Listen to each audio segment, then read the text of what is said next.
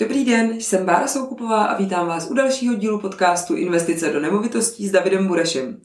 Dnes máme pro vás takové praktické srovnávací téma a to je, eh, jak se chová 5 milionů investovaných do nemovitosti a co se s takovými 5 miliony stane, pokud je máte na spořícím účtu. Investice do nemovitostí s Davidem Burešem. Tento podcast vám přináší společnost Bureš a partneři. Davide, to je tvoje téma, eh, investice, eh, finance a varianty investic.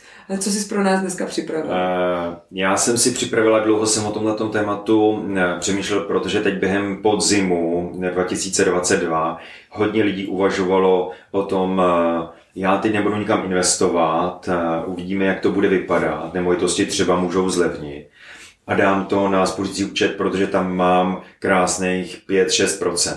To znamená, lidi vzali peníze, dali na spořící účet a brali, že to je to nejlepší, co v tu chvíli můžou udělat. Ano, na trhu je potřeba říct, že se inflace pohybovala mezi 15 až skoro 17 procenty během podzima. To znamená, to znamená, že inflaci to rozhodně nepokrylo, ale já se snažím v tom příkladu, který jsem si tady připravil, ukázat, že to vlastně není ani krátkodobě úplně moc dobré řešení, protože mm musíme vycházet z toho, že stát a tím pádem skrze úrokové sazby, který centrální banka ovlivňuje celý ten trh, tak nikdy nemůže fungovat dlouhodobě. Je to spořící účet bych bral, že je na odložení krátkodobé rezervy, mm-hmm. ale ne jako dlouhodobá, dlouhodobý investiční nástroj. A proto, když jsem eh, tohleto během podzima od mnoha klientů různě slyšel, tak jsem si řekl, že ty varianty porovnám. A šel jsem opravdu po těch dvou klasických příkladech. Máme tady variantu spořící účet, konkrétně já jsem vzal, že v prvním roce bude 6%, což znamená jako tady teď, eh, a proti tomu investice do nemovitosti, kterou taky koupíme teď v tuhle chvíli. Hmm. To znamená, že eh, v prvním případě ty parametry jsem nastavil, že v prvním roce 6% úrok na spořícím účtě, standardní zdanění srážkou u zdroje 15%, takže z těch 5 milionů, který bych tam vložil, tak po tom roce budu mít nějakých asi 5 milionů 262 tisíc. Mm-hmm. Po prvním roce. Ale Uh, úroky na spořících účtech velmi rychle reagují na to, jak mění uh, centrální banka úroky. A víme, že dlouhodobě, opravdu v dlouhých časových obdobích se mm. ty úroky na spořících účtech pohybují pohybujou spíš tak mezi dvouma, třema procentama i v dobách normálních úrokových sazeb. Nebudu brát teď ty extra nízké sazby, kdy vlastně spořící účet byl téměř za nula. Takže vycházím tady v tom příkladu, že ve druhém roce i s tím, jak se očekává, že by měla inflace trošku se snížit, tak už nebude 6, ale bude jenom 4% úrok. Tam se posuneme s hodnotou naší, našeho kapitálu na nějakých asi 5 milionů 443 tisíc po zdanění. A od třetího až do desátého roku jsem počítal, že bude úrok 3%. Mm. Takže tím pádem po deseti letech budu mít zůstatek na tomhle spořícím účtu asi nějakých 6 milionů 506 tisíc, takže 6,5 milionů. Což znamená, že e, je pro mě po deseti letech e, získání nějakého milionu 506 tisíc po mhm. zdanění. Takže 1,5 milionu po deseti letech varianta, kdy je spořící účet s těma dle uh, úrokovými sazbama. Oproti tomu varianta B, kdy na stejném startu vezmu 5 milionů a za hotový koupím nemovitost, mm. která by stála přesně tyhle ty peníze, tak eh, vycházím z toho, že roční průměrný nárůst eh, hodnoty je přes 6%, počítaný v naší kalkulaci, ale za poslední 23 let, když to vezmu teď dokonce 22, tak je dokonce přes 9% ročně mm-hmm. průměrný růst. Takže takový je, konzervativní odhad těch 6%. To si myslím, že je hodně konzervativní. A on, ano, je pravda, není to každý rok, není to jasná takováhle přímka. Hmm ale eh, v dlouhodobém poměru eh, jsem víc jak 3% v té naší kalkulaci pod tou skutečností, která byla průměrem. Eh, přesně tak. Stejně tak růst každý rok nájemného, my počítáme 5%, přestože za poslední 23 let byl průměr víc jak 6% ročně. To znamená, že tohle já dávám do kalkulace a když si to tam zadám, tak po desíti letech těch 5 milionů který jsem eh, vložil do nemovitosti, tak mi vygeneruje asi 2 miliony 173 tisíc na nájemné. Mm-hmm. A pokud, eh, pokud budeme používat eh, princip výdajů, výdajového zdanění, to znamená odpisy a úroky, tak tady v tom případě teda primárně jenom odpisy, tak víceméně tohle to bude částka, která nebude, nebude daněna. Ty necelé 4 miliony. Uh, mám na mysli těch uh, ne, 2 miliony ne, ne, pardon, pardon. 173 na nájemné. Mm-hmm, no mm. a pak je tady druhá část a to je nárůst hodnoty nemovitosti.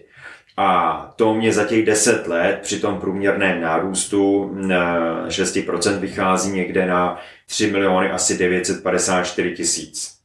Takže když tyhle ty dvě hodnoty bych sečetl a po deseti letech bych tu nemovitost prodal a jako bych eh, vyrovnal účty, stejně jako mm. v tom hmm. prvním případě na spořícím účtě, tak bych po deseti letech měl z těch pěti milionů vložený částku asi 6 milionů 127 tisíc. Mm. Takže přes 6 milionů versus 1,5 milionu. Mm. A někdo může říct, ale třeba teď za měsíc, za dva, za tři budou ty nemovitosti levnější. Možná ano, ale teď je perfektní příležitost na to si mít možnost vybrat. Mm-hmm. To, když byl ohromný zájem před rokem, před dvěma, tak eh, v podstatě nebylo možnost vybírat a kvalitní mm. nemovitost se scháněla velmi těžko. Ona se teď neschání jednoduše. Pořád při tom počtu více jak 6 tisíc nemovitostí tady na pražském trhu, ze kterých eh, člověk může vybírat, tak jsme schopni vybírat eh, do deseti kusů týdně. Není to mm. o tom, že by jich najednou bylo 100 protože většina těch nemovitostí, které přichází na trh, jsou B nebo C. Hmm.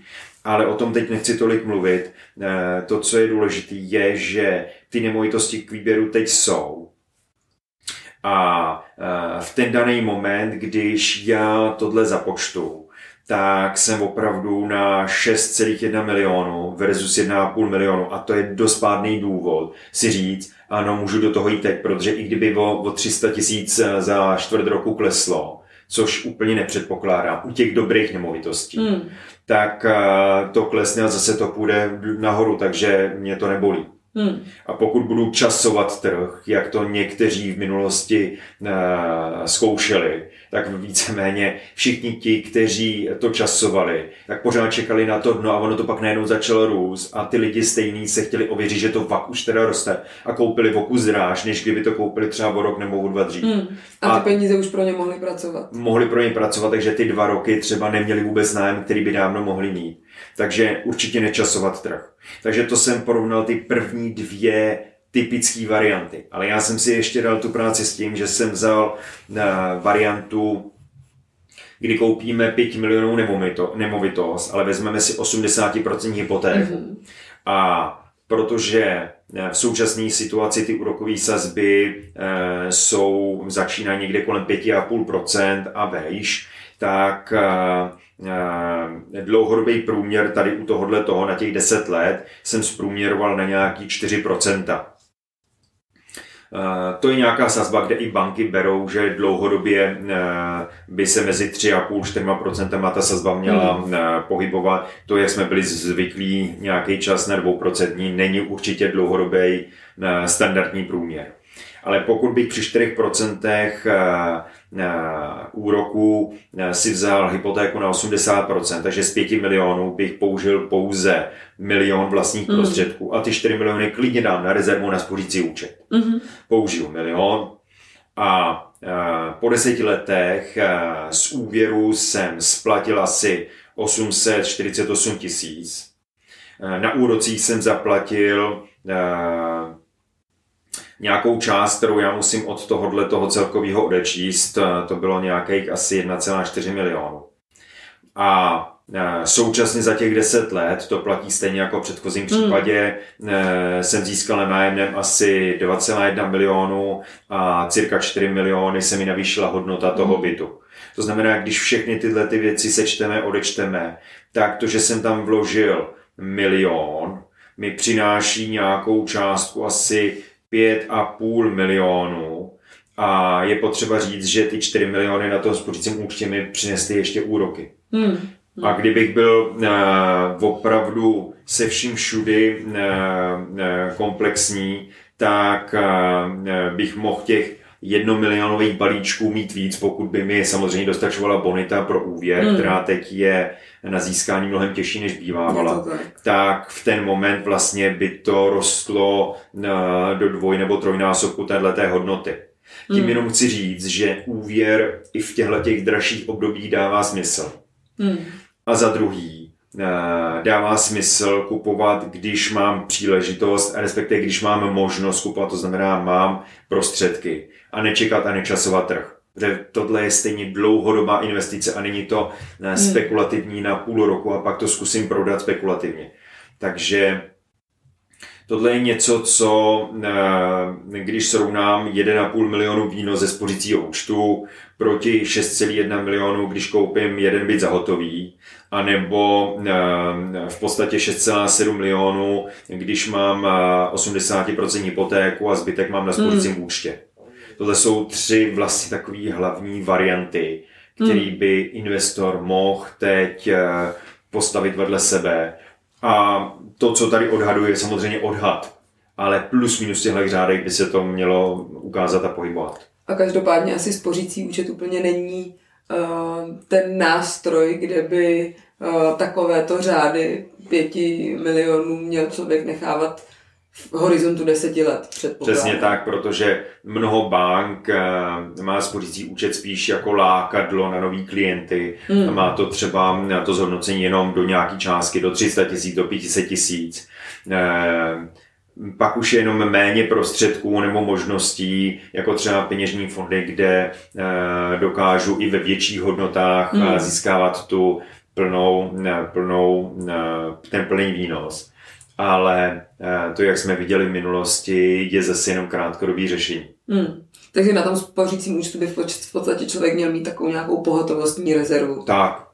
Což Standardně je, pohotovostní je... rezervu na 6 videových měsíců, hmm. maximálně 12 videových měsíců, pokud je člověk podnikatel, ale ostatní by mělo být různě zainvestováno v různých hmm. typech investic, aby v případě nějaký nouze jsem na to mohl sáhnout.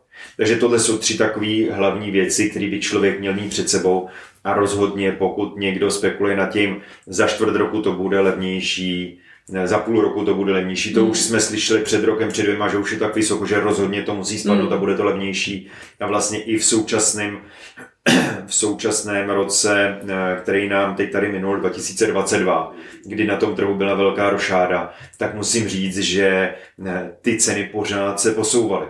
Hmm. No a už nyní uh, se začínají objevovat články na téma toho, že sice uh, viděli jsme nějaký stagnaci a možná mírný pokles, ale zase vzhledem k tomu, že uh, se nestavilo, protože se obrovsky navýšily ceny, ceny nákladů a vlastně byla tam taková, taková proměnlivost v, to, v těch cenách, že nikdo z developerů, by měli připravené nové projekty, tak ale nezasmluvňoval žádné stavební firmy a vlastně celý ten trh se zastavil. Takže my už teď víme, že na trh se nám bude dostávat relativně malé množství bytů v budoucnosti. Ano.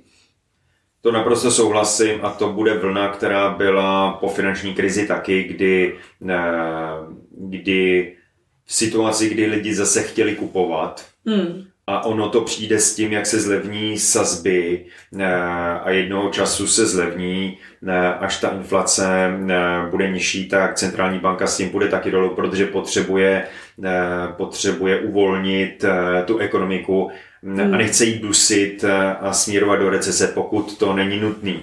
hmm. z důvodu inflace. Takže to uvolní a v momentě, kdy se to uvolní, tak hypotéky budou dostupnější hmm. a v tu chvíli na trh zase přijde víc běžných lidí, ať investorů s hypotékou nebo lidí pro vlastní bydlení. A v ten trh se zase... ten nákup odkládají. Přesně tak, proto je teď dobrý výběr. Hmm. A e, je to stejný princip, jako když e, e, zlevní auto, zlevní třeba Škodovku v autosalonu, tak ti řekneš fajn, je o 100 tisíc levnější, tak já si ji teď budu koupit.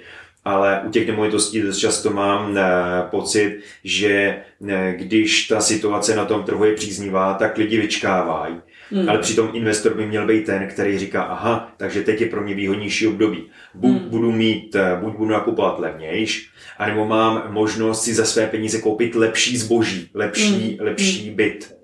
A teď je hlavně teda na, na pořadě ta druhá, i když nám se daří u mnoha i dobrých nemovitostí ne, ne, vyřídit slevu, vyřídit nějakou jakoby ne, akční cenu ne, mm. vlivem nějakého vyjednávání. Ale to už, je, to už je spíš ta přidaná hodnota, kterou se snažíme těm klientům dávat. Každopádně ten skok v té ceně není tak dramatický. Jedná se vždycky o, o pár procent. Přesně tak. Děkuji moc, Davide. Dnes jsme si povídali o tom, jak se zhodnotí 5 milionů investovaných do nemovitosti v řádu deseti let a co se stane s takovými 5 miliony, pokud je necháme na spořícím účtu. A pak jsme ještě přidali takové bonusové srovnání a to, co se stane s takovými penězi, když použijeme pro nákup nemovitosti 80% hypotéku. Pokud chcete investovat do nemovitostí a nakoupit tu kvalitní nemovitost, nechat si poradit s tím, která ta kvalitní nemovitost je pro investici, protože pozor, není to ta nemovitost, kterou byste si vybrali pro vlastní bydlení pravděpodobně. Neváhejte se na nás obrátit. Jsme odborníci na trhu, jsme tady přes 22 let a ve zprávě máme 500 bytů.